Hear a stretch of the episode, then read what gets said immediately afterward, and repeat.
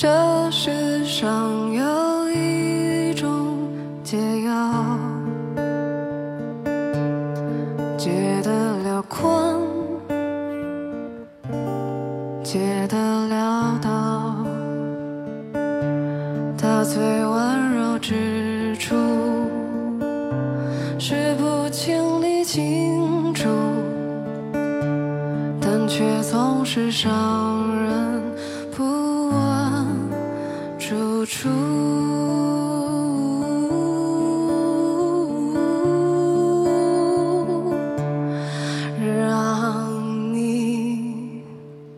享受思考的乐趣，拥抱变化的无常。全球首个正三观的双人脱口秀聊天节目《社会大白话》，说白话不白话，赵先生度的明白，带您一期一白话。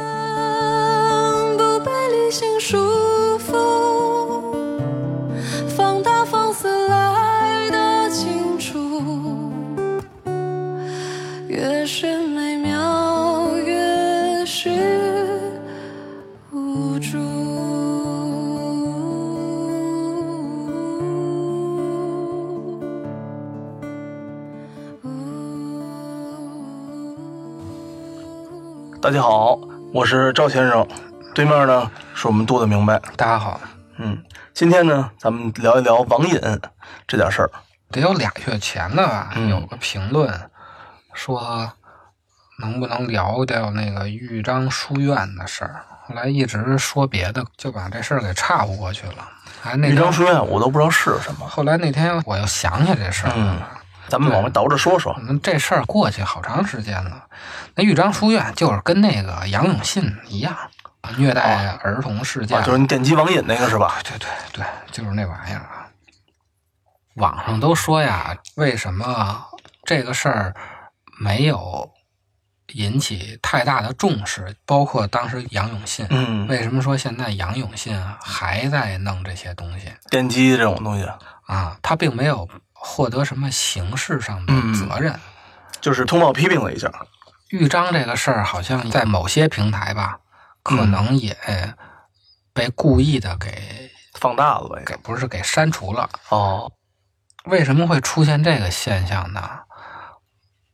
我给大家念一下啊，中华人民共和国国家卫生健康委员会二零一八年出版的《中国青少年健康教育核心信息及释义》嗯第九大项啊，掌握科学的应用方法，保持积极向上的心理状态，积极参加文体活动和社会实践，有问题时求助，可减少焦虑、抑郁等心理问题和网络成瘾等行为问题。嗯。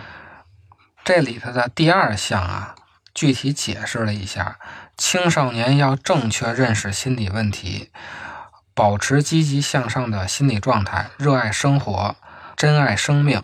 里头有一个小项，我不给大家全念了，我要摘那个最关键的念啊。第五小项，寻求专业帮助，不讳疾忌医，嗯可向亲人、朋友、老师寻求帮助，还可主动去做心理辅导。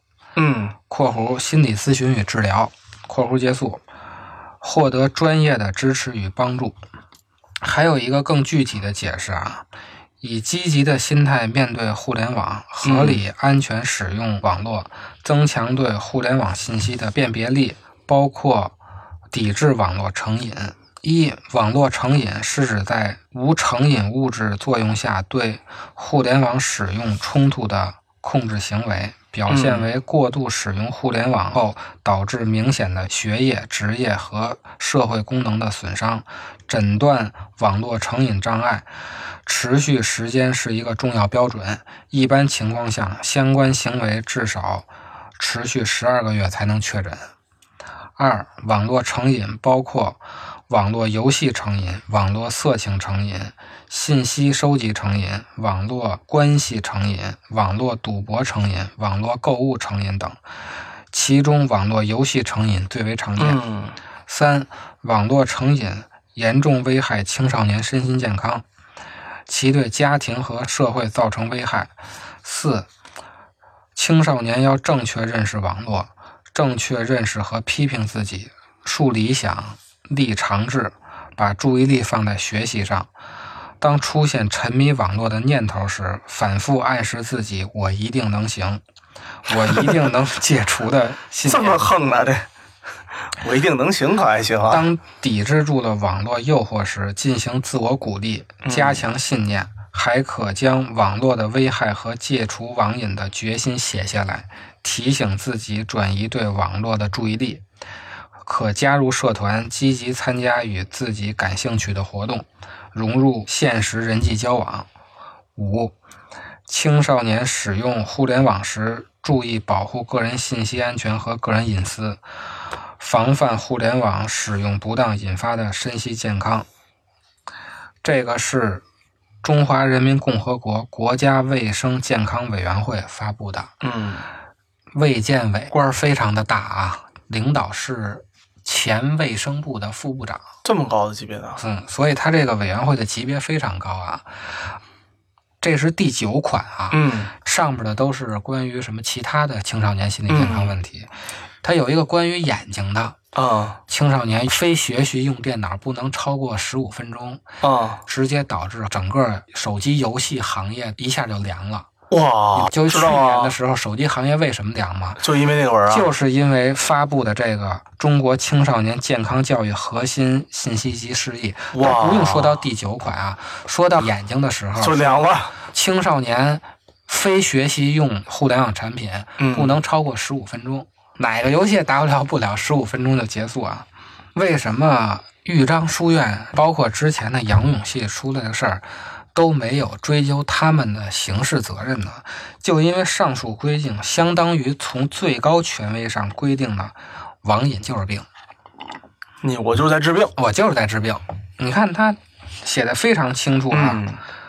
还可主动去做心理辅导，获得专业的支持与帮助。嗯，啊，这里头就包括心理咨询和治疗了，那就是还能吃药，还能吃药，啊。镇定剂呗，啊，安眠药，嗯。就这两件事儿呗，这些戒网瘾的机构，只要不出人命，嗯，就是在治病，比如说你有行医的资格证，嗯嗯，撑死了算医疗事故，哦，对吧？关于网瘾上啊，在互联网上其实有两方面的讨论。嗯一方面呢，就是主流媒体啊，关于网瘾的讨论是什么呢？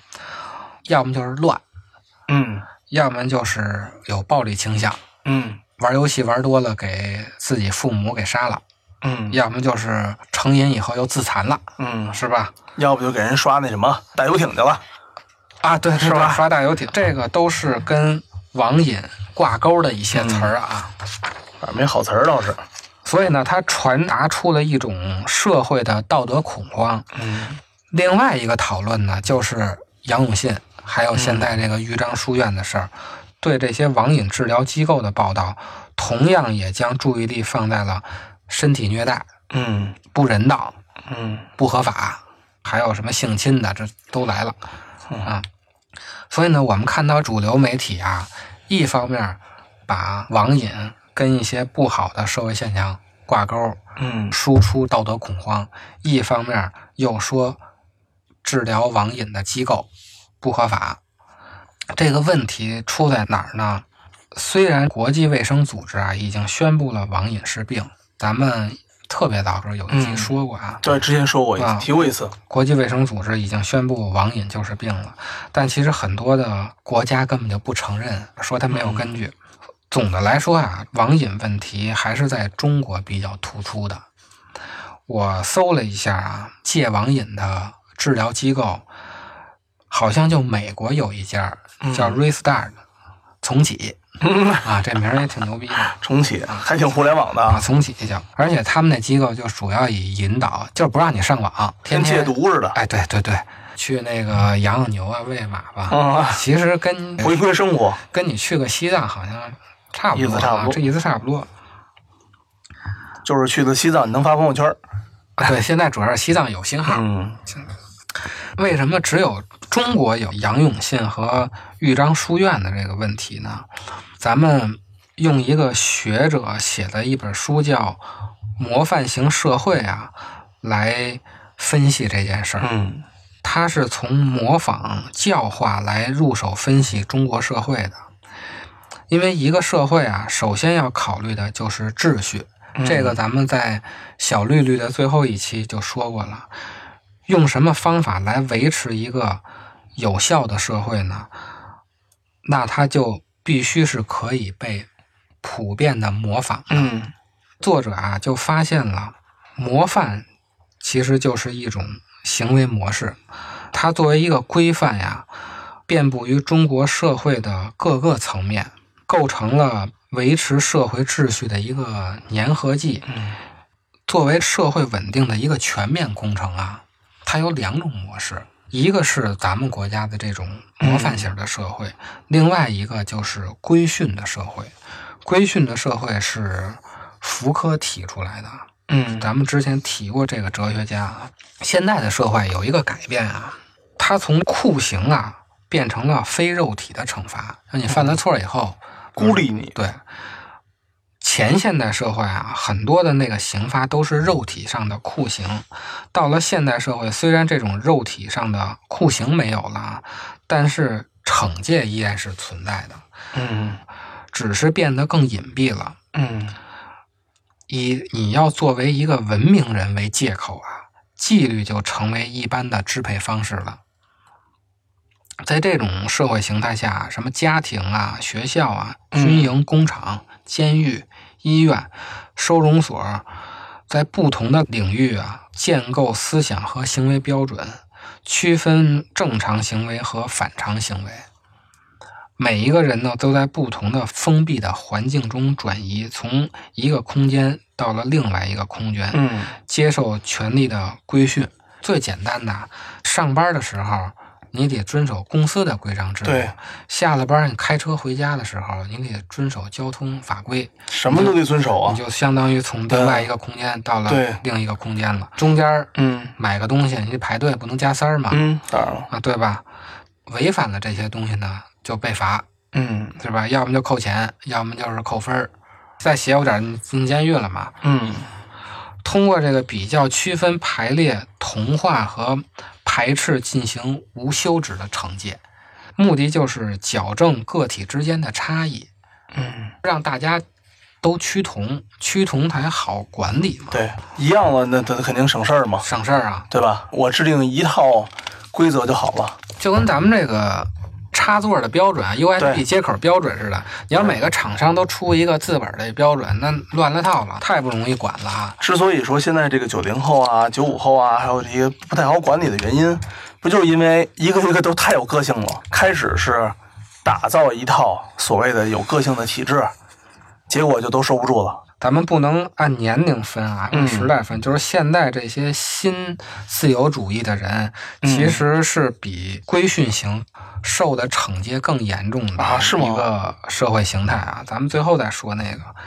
跟西方的规训型社会不一样的呀。咱们国家到现在为止，在嗯大多数的地区啊，还是一个模范型的社会。模范型的社会呢，就包括了规训型社会所涉及的训诫控制，嗯但是它更包含了教育和教化的意味。嗯，对，而教化呢，核心是道德，具体的方法就是树立模范，评比先进，嗯在人际关系中呢寻找自我实现和超越。传统的教化理念就认为啊，人的好的行为都是来自于教育，嗯，不教育他，他就是不知廉耻。对，小树不剪不成材嘛。哎，对，老话儿天天怎么教嘛？老说哪哪哪是化外之地，嗯就说人家野蛮，也就是儒家说的有教无类。模范型社会主要就是从儒家思想里过来的。嗯传统的政治哲学里啊，孔子说的“为政以德，譬如北辰，嗯其身正，不令而行；其身不正，虽令不从”，嗯，都表现出一种榜样的作用。得有德行。像什么“譬如北辰”啊这种词儿，嗯，这都是说榜样的力量是无穷的。对，还有出书呢吗？不是榜样的力量。按咱们现在的话说啊，就是榜样的力量是无穷的。在古代啊，表现了一个特殊的东西，就是清官情节，嗯包青天、青天大老爷。现在就是咱们看的《人民的名义》嗯，《铁齿铜牙纪晓岚》《康熙微服私访》海瑞，啊，海瑞。为什么咱们会有清官的情节，一直到现在都有呢？咱们这个思维模式啊，是小农社会的思维模式，因为那时候啊，生产方式使他们交往很少，嗯，自己干自己的，自己种完地自己吃，对，他没有商品的交换，实际上人和人之间就是相互隔离的，嗯只通过血缘能打通。嗯人的联系是直接的，但是物的联系都是间接的。嗯这样呢，就形成不了咱们现在说的市民社会的那个阶级。对，没有阶级呢，他就不能自己代表自己，他就一定需要别人来代表他们。嗯所以呢，他们的代表就必须同时又是他们的主宰，是一个高高在上的上面的那种权威，是不受限制的政府权力。这种权利呢，可以保护他们不受其他阶级的侵犯。嗯因此呢，在自然灾害啊、战争啊这种各种自身无法抵御的自然灾害和社会问题出现的时候啊，他们总是希望替民做主的圣人，包括清官，能出来为他们自己消灭灾难，因为他们从自身产生不了这种人。嗯，所以喜欢上访啊什么的，对吧？哎，到现在咱们拍的片儿、嗯，都是从上边来一个更大的自上而下压一下，，哎对，嗯，最后就是皇上微服私访，把他们全办了，全斩地决，斩地决。啊高兴了，这片儿结束，下一个，下一个再再来再再再再对对，就一套活儿，反正乐此不疲。现代的就是《人民民义》，又来了。代就是微服私啊，访，就微服私访，对，没有那种从下而上嗯。的自己代表自己去弄这个事儿啊。我记得很早之前一个片儿叫什么《勇敢的心》，是梅尔吉布森演的，嗯。自下而上啊。推选出一个什么什么什么民主英雄，啊，然后一顿折腾，海折腾，这两种模式啊，没有哪个好哪个坏啊，说的都是客观现象，嗯咱们不评价这两种模式到底哪个好哪个坏，这个东西没有什么好和坏这么一说。现在咱们可能总是认为自下而上的就是好的，这不一定啊。在现在这种模范型的社会啊，就表现为小红花儿，从小时候开始，小红旗、嗯，三好学生，从幼儿园娃娃抓起嘛，啊，三八红旗手，到后来的劳动模范，嗯然后你组成家庭以后，还有五好家庭，对对对吧？对我也知不知道五好家庭哪来的，你知道吗？最后就是感动中国嗯，咱们争取什么时候感动一次中国？啊，人们呢就永远在学习模范，争取先进的这种环境中呢生活，成为模范往往意味着能力和地位的超拔，成为模范也往往导向于社会的控制权。模范呢，就代表着秩序，是打消不确定性的一个解药。模范呢，就相当于社会的函数系统，嗯它是向人们给出了一个公式，嗯，就是这样是好的呀。我只要这么做了，我一定能得到一个什么什么结果。是你只要好好学习，你以后就能发大财哎，啊！对你只不 是要，不是从小就这样吗？你只要当了三好学生，啊，你就你就能考上好学校，能考上好学校。嗯你考上好学校以后，娶上白富美，从此走上人生巅峰。你就上了北大清华，嗯然后你出来你就能当官了。啊，咱们回到豫章书院，嗯还有这杨永信的戒网瘾中心的问题上啊，这种模范型的控制中啊，有一个特别重要的环节，它就是环境，嗯就是我们经常说的“近朱者赤，近墨者黑”。人们自然的就把模范道德的形成和所处的环境就联系起来了。嗯包括什么孟母三迁，这是最早的一个对环境的孟母三迁是什么年代的？先秦的事儿先秦啊这么早了？啊，这事儿是真的假的不知道啊。其实表现的就是对环境非常看重。在一个好的环境成长的人呢，自然就会效仿环境中好的行为；反之呢，就是学坏了。这是咱们最大众的一个观念。所以做到网瘾这个事儿呢，咱们看看媒体都是如何报道这个网瘾少年的啊。怎么吓唬家长的是吧？怎么吓唬家长的？沉迷网络游戏的孩子，受到里面内容暴力的影响而犯下哎罪行，比如说偷窃、抢劫，然后杀害父母，这是一种报道啊。嗯咱们经常能看到吓人的啊。啊。另外一种报道呢，沉迷网络色情的孩子嗯被色情内容毒害，导致精神恍惚、道德沦丧，嗯没准搞个什么强奸什么的。另外一个呢，沉迷网恋的孩子，尤其是女孩儿，被骗去和网友约会，出现什么身体和精神的伤害了、嗯，前两天有一个新闻，说什么一个女孩子和网友约会，啊还挺好，约了几次，然后说可以搞男女朋友关系，啊但是不能上床。啊！经过了好像半年时间的接触吧，嗯，然后那个男生扛不住了，非要跟那女的上床，必须来一下非得来一下，啊！然后这个女生就给他以强奸罪的罪名给逮捕了。这个倒霉蛋儿，你说说，这个就是网络色情的道德沦丧了嘛？嗯，道德沦丧。另外一个报道呢，沉迷游戏后，一个曾经成绩优越的模范学生变成了被学校劝退的迷途少年嗯，对，这个听多了。啊。还有就是在网吧玩玩一个月不回家，玩死了。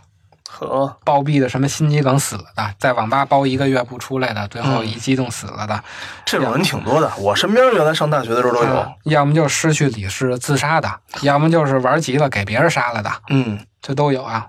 这些故事啊，就给老百姓留下了一个深刻的印象，就是网吧或者网络是一个危险的场所，嗯，是影响孩子道德发展的一个坏的环境，是需要被规避的。就嗯所以我们就要孟母三迁了，我们就要把它搬到一个没有网的地方去，嗯，治疗网瘾的中心就出现了嘛。虽然我没怎么去过网吧吧，但是就我去过那么一次两次的这个经历，说实话啊，我确实也对这没什么好印象，就是闲人无业游民偏多。这个不光指网吧，在家上网也算啊。媒体其实在其中啊，就充当了一个树立坏榜样的作用，然后再通过专家和官方法律的不断强化。嗯专家就是这些戒网瘾的专家，你只要一搜网瘾，你看那百度右边了，各种各样戒网瘾的什么哦教程书，然后圈钱的全给你列出来了。来了，法律规定，咱们一开篇就说了就是病。啊，就是病。所以这时候的网瘾的问题就逐渐被真正的问题化了。被问题化以后呢，戒网瘾中心就来了嗯，啊。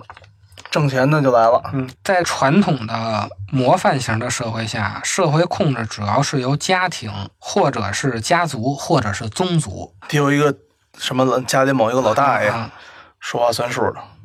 家庭和学校呢，是连接社会控制机制与青少年行为约束之间的一个桥梁，也是实现模范型社会一个重要的环节。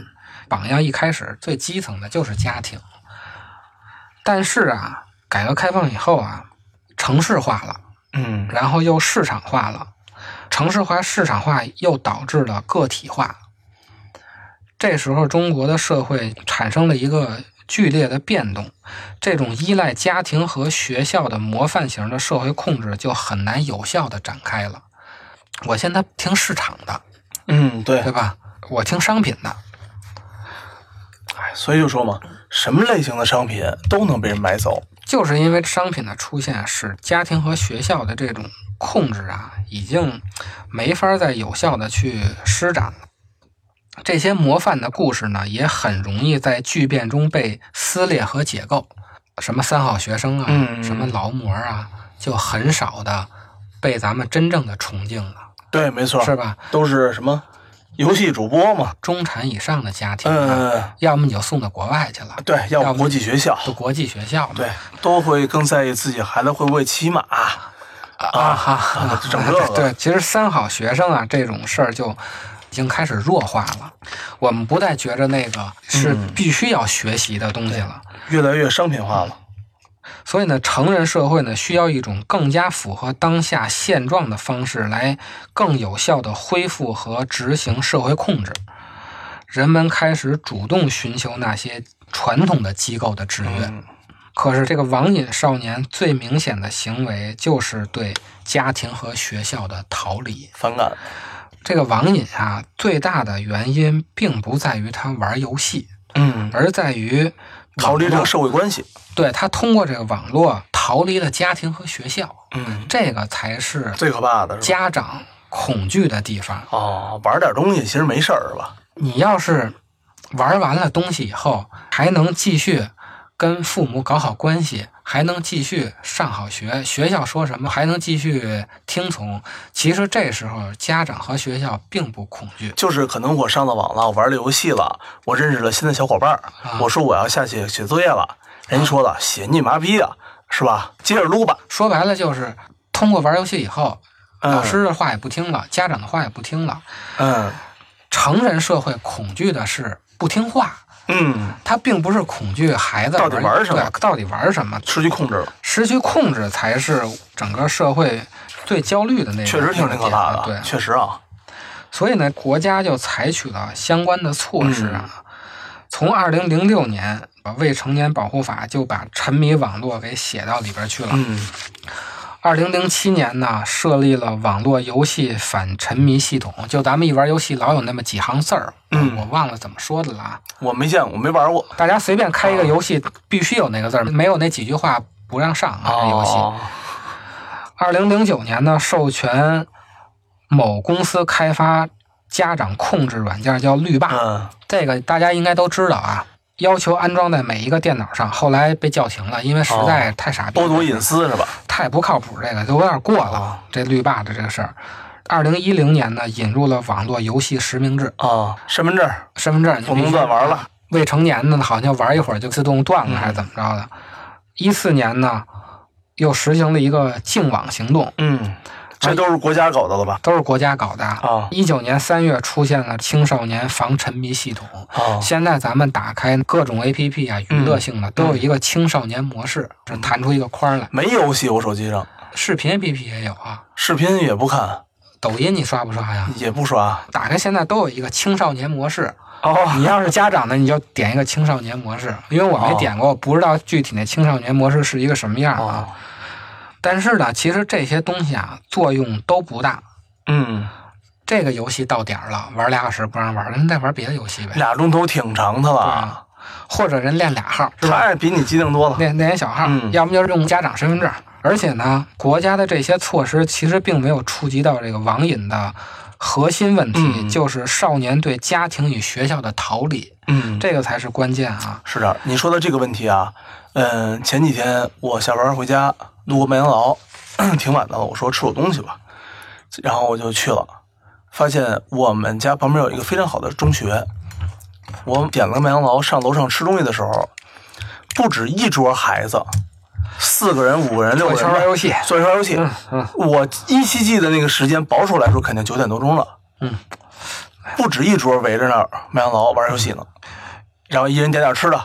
原来没有手游的时候啊，就去网吧玩，现在有手游了，不用去网吧了，对，麦当劳买点吃的，只要不回家就坐一块玩就行对了，。只要不回家就行啊了。啊，啊啊，所以主要就是传统社会控制模式的失灵的问题。嗯当这些传统的权威的控制失灵时啊，商业的戒网瘾中心嗯就来了。他们的服务对象啊，正是对网瘾问题束手无策的家长。这没招啊，这些机构最终的目的是让网瘾少年通过训练和治疗，重新成为能够受控制制约的主体，嗯让他们能够回到家庭和学校，将身体与人格道德发展重新拉回模范的正轨。说白了就是，治疗完了回来让你听我话。对说白了就这事儿啊。你要是又能玩游戏又能听话，那就不给你送到那儿去了。嗯听话是关键啊，玩不玩游戏那个是随意对随意。家长啊，对网瘾的认识和恐惧啊，其实并不是来自于对网瘾治疗诊断的标准，就是什么叫网瘾，什么不叫网瘾。嗯家长不是通过这个官方的文本来判断什么是不是网瘾的，而是来自于他们在实际中体会到的家庭控制的失调。嗯，逆反心理说白了就是，其实这个年龄啊，确实挺尴尬的，你只要又政治叛逆期，哎对。又正爱玩儿，哎。啊，还政治成长期，哎，确实这几个点儿啊都凑一块都儿，凑一块儿赶一块儿。啊，你只要一不听话，正好你要玩这游戏呢，家长就认为你是因为这个，你是因为网瘾。孩子就觉得说我他妈玩个游戏跟你有个屁关系，其实他不玩游戏也有可能不他也听话，他也不听，话，有可能不听话，啊有可能叛逆。来到这个机构之前呢，网瘾呢对这些家长而言呢是一种无法理解、无法控制的症状。嗯，这种经验上的症状，并非是医学意义上的体征，而是道德和文化的符号性的表现。这种症状是急性的，嗯马上我就必须给给他治好了。嗯啊可能你们家孩子可能过了十八岁，叛逆期一过，也就不玩了。嗯，所以他其实表现的就是孩子因为长期沉迷电子游戏这一事件产生的家庭矛盾，嗯而后导致的争吵、出走，还有嗯肢体暴力，这个是关键啊。嗯这时候家长呢就特别需要快速的把这个事儿给他治好了。治好了。把这个孩子送到这些机构，最主要的目的就是暂时的让这个症状消除，是让家庭矛盾的这个症状消除。嗯嗯，两口子盯一孩子这么折腾，嗯，盯不了三天离婚了，班儿也别上了。送到这些戒网瘾的中心以后啊，又出现了新的问题，就是媒体报道这个治疗手段不人道的问题。一个就是质疑它是民办的，嗯没有合法性；第二个质疑呢，就是简单粗暴，要么就是电，要么就是捆上，对吧？对，听着也是挺浮夸的。为什么我们一方面恐惧这个网瘾，一方面又恐惧戒网瘾机构呢？首先，这就是源于人们对传统控制模式的这种过度依赖。当传统的模范型控制不足以约束网瘾少年的时候，人们首先是向国家看，嗯因为国家是控制型模式中的最高的一环，嗯它能够有效的发出统一的信号，对整个的社会加以管制。现在其实就已经发出统一的信号了啊。根源呢，就是成人社会对恢复由国家主导的模范型社会的诉求，同时它也夹杂着一种对现代性危机的恐慌。这种现代性危机一部分来自于中国急剧的市场经济改革，人们在变革中见到了太多的道德沦丧，产生了道德真空的现象。嗯这个就是咱们老说的，改革开放来了以后，市场经济让人和人之间都变得陌生了，然后互相都骗人了。咱们在讨论小绿的问题时候也说过，他们也有对这个现代性开始恐慌的，然后人家干了那些事儿，咱们恐慌以后呢，最典型的其实并不是网瘾这个事儿，嗯。更宏观的就是国学热、嗯，国学班和国学热都是对、其实也是树规矩嘛。都是对现代性危机的一个，嗯，他们想找一个抓手吧？人家是靠宗教做抓手，对，咱们我们是靠办班儿 咱们靠一个挣钱，叫回归传统，回归传统，回归传统啊，都是原教旨，其实没有没有区别。对。咱们其实也在对抗现代性啊，原教旨培训班儿的，啊，对吧？原教旨培训班儿行。操诸如这个食品安全问题，反正一出现食品安全问题，咱们现在就老说缺德，商人唯利是图，缺德，嗯缺德，对，老造假什么的，矛头啊全部指向了私有化，因而就再次强化了人们对恢复国家主导的模范型社会的控制的需求，就是我们还是需要一个大救星来管这个事儿。所以呢，网络机构不正规、不权威的批评中，人们实际表达的是一种对未受到国家规范的私人服务非道德的危机的警惕。嗯。以及对道德精神统一和秩序性的追求，我们其实就想来一个官办的。嗯，对。对于成人来说，就希望你这个最好来一官办的，对，就跟公立学校似的，你整一个正正正经的，你别老让民间弄，嗯。民间弄它没有合法性，我们都不信。民间一呢，我们就觉着他是商人唯利是图，或者你直接在医院开一个戒网瘾的部门儿，那这个你挂号儿科。哎，你能单挂一个网瘾科，网瘾哎科，这个大家就不会批评了。对，多少钱我都乐意。哎，这成人的诉求是这个再者呢，这种道德沦丧呢，还源于中国社会对身体相关的暴力的不适应以无意识的恐惧。福柯在《规训与惩罚》这书里啊，就详细的阐述了社会的规训范式逐渐由古代的公开行刑为代表的公共示威，转变为现代专业嗯监狱及犯罪心理代表的这种个体规训。嗯什么五马分尸啊，什么斩首啊、腰斩啊，之所以失去价值，就是因为震慑效果它非常的具有不确定性。是咱们经常听到的嘛，就是菜市口，去菜市口干嘛呢？看人斩首。那你说老百姓把它当戏看了，他还能好得了吗？是不是？它震慑的效果并不明显啊。这种对公开行刑的非人道，就引起了人们新一轮的潜在的对抗情绪。嗯这种公开的非人道的行刑，其实是让大家产生了一种同情的情绪，嗯嗯所以才会批判豫章书院啊和杨永信的过激的问题。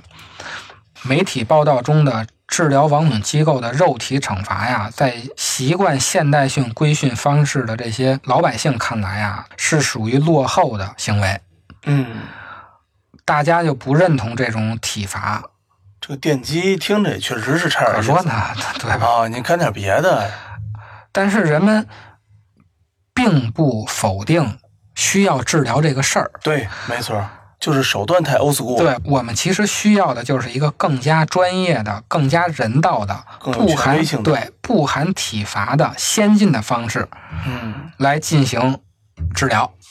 需求就是一个你最好是官办的，还有一个嗯你最好是人道的治疗手段是的，啊。只要有了这两样了，其他都不是事儿。对，那我们就不会再批评网瘾中心的这些事儿了。豫章书院啊出来以后，还有一个讨论就是阴谋论那方面的讨论，嗯，说他有没有后台，哦，为什么后头不都不了了之了吗？嗯就说他有后台。据统计啊，大部分的网瘾治疗机构啊都没有得到国家明确的认可和支持，这嗯。是确定的。但是他们的创立者都拥有和国家权威体系千丝万缕的联系，嗯。而且呢，这些机构呢也在努力的通过向国家合法性靠拢来增加其治疗的说服力和权威性。嗯，大家去网上随便找一个治疗网瘾机构那中心，你去那官方网站看一眼去，都是专家。先给你贴几个牌子，我们这是谁谁谁挂牌认证的，那那那挂牌认证的。其实他们是一直在追求这种合法性的，对，所以这些机构啊，虽然他们没有真正的得到国家明确的认可和支持，可是国家作为社会控制的顶端，其实一直是以某种形式在场的。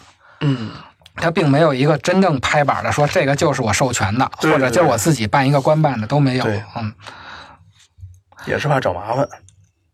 如果我们执意要批判网瘾治疗啊，我们需要看到的不应该是那些博人眼球的体力暴力，或者是正规专业的这些字眼儿。我们应该看到的是网瘾及其治疗背后更大的一个图景，嗯就是整个规范型社会的控制模式。我们应当思考的呀是这个模式是否具有改善和改革的空间。嗯中国的这个模范型社会有什么好的地方是我们嗯需要继续传承的？有什么不好的地方是需要我们改进的？我们需要国家做的，并不是建立一个正规的治疗机构来强化这种模范型社会，来确定治疗网瘾机构的合法性，而是应该带领社会走出我们对模范型控制的过分依赖和迷思。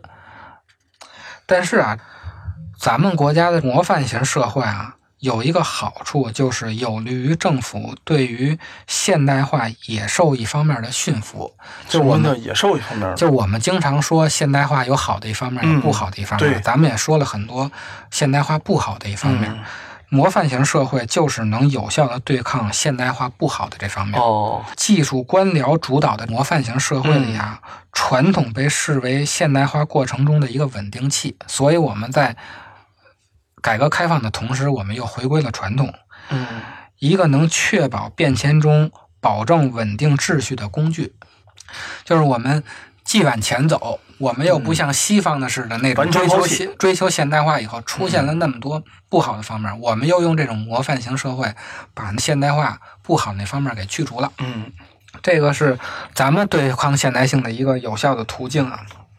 最后，咱们说一下，你说最新的这些新的自由主义的个体，嗯他们虽然已经既不受模范型社会的控制，嗯也不受规训型社会的控制，他他们受什么控制呢？受什么控制？他们就受控制型社会的控制。啥叫控制型社会呢？这个是在福柯的规训蛇社会以后，又有学者提出的一种新的社会控制形式。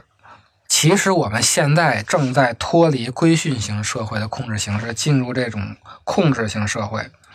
这个社会啊，不再通过禁锢运作，而是通过持续的控制和及时的信息传播来运作。控制社会所使用的工具是信息机器和电脑，对人的控制更为严密、更为隐蔽。嗯，大数据控制你啊？哎，对，就是这意思。啊，让你觉得你的东西都是对的。我们觉着自己是自由的啊，其实你每天一会儿你就打开手机看一眼，看别人买点什么你就买点什么，对，是吧？是的，看的东西都是推送的，都是算法给你推送好了的。嗯，这个我们看似的自由，其实是一个更隐蔽的控制形式。在之前那个规训型社会呀，我们还有共同的或类似的语言，有固定的、特定的。监视模式来对人控制，比如你上班几点上班，几点下班，是吧？而控制型社会呢，采用一种连续的、每时变化的、自动变形的、灵活多变、毫不固定。比如说啊，KPI，我现在弹性工作时间，嗯，我也不要求我不要求你什么早上打卡也晚上打卡，但是我给你弄一 KPI，工作的好了，我这工资可以随时给你调整。这个就代替了工厂的那种单一模式，嗯，智能穿戴都代替了这种传统的综合医院，嗯，是的，培训呢就代替了学校，没事就上个什么培训班，英语不行了，我上个英语培训班，我觉得我肚子大了，我就上个健身班，啊，对，是吧？是你倒不是被别人规训，你必须怎么着了，但是自发的就。不，去了这种上个健身房，上个私教，哎，这种控制型社会啊，其实更隐秘，对个人的控制啊更加的深入。嗯，但是怕人家在朋友圈看你胖，哎，但是我们自己又乐此不疲的，还觉得自由。嗯啊，所以越看不见的自由，其实越是最大的一个约束。在控制型社会中啊，行使权力的机器通过通讯交往系统。信息网络等直接组织人的大脑，嗯，通过社会福利系统、活动监控系统等组织人的身体，使人们以他们的生命感受和创造性欲望分离开来。这种社会内在的驱动日常行为，控制现实于灵活多变的网络系统中，因而它的效力范围远远超出了各种规训机构构成的。严整的，但被彼此分割的场所。从这个意义上说，控制社会恰恰是规训社会手段的强化和普遍化。升级版，对，升级版，大家自己理解。互联网新媒体升级版，你是真的自由，还是已经自发性的被控制？爸爸妈妈，你们可曾原谅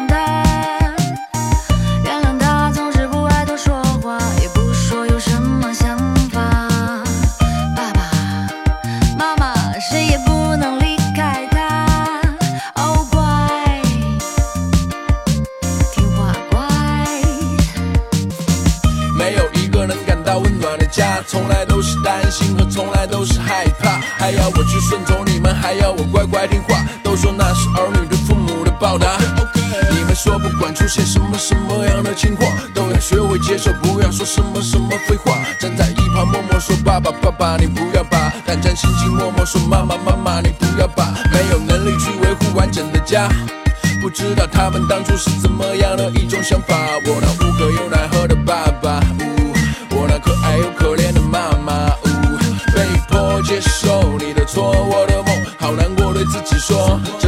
无所谓。被迫接受你的错，我的梦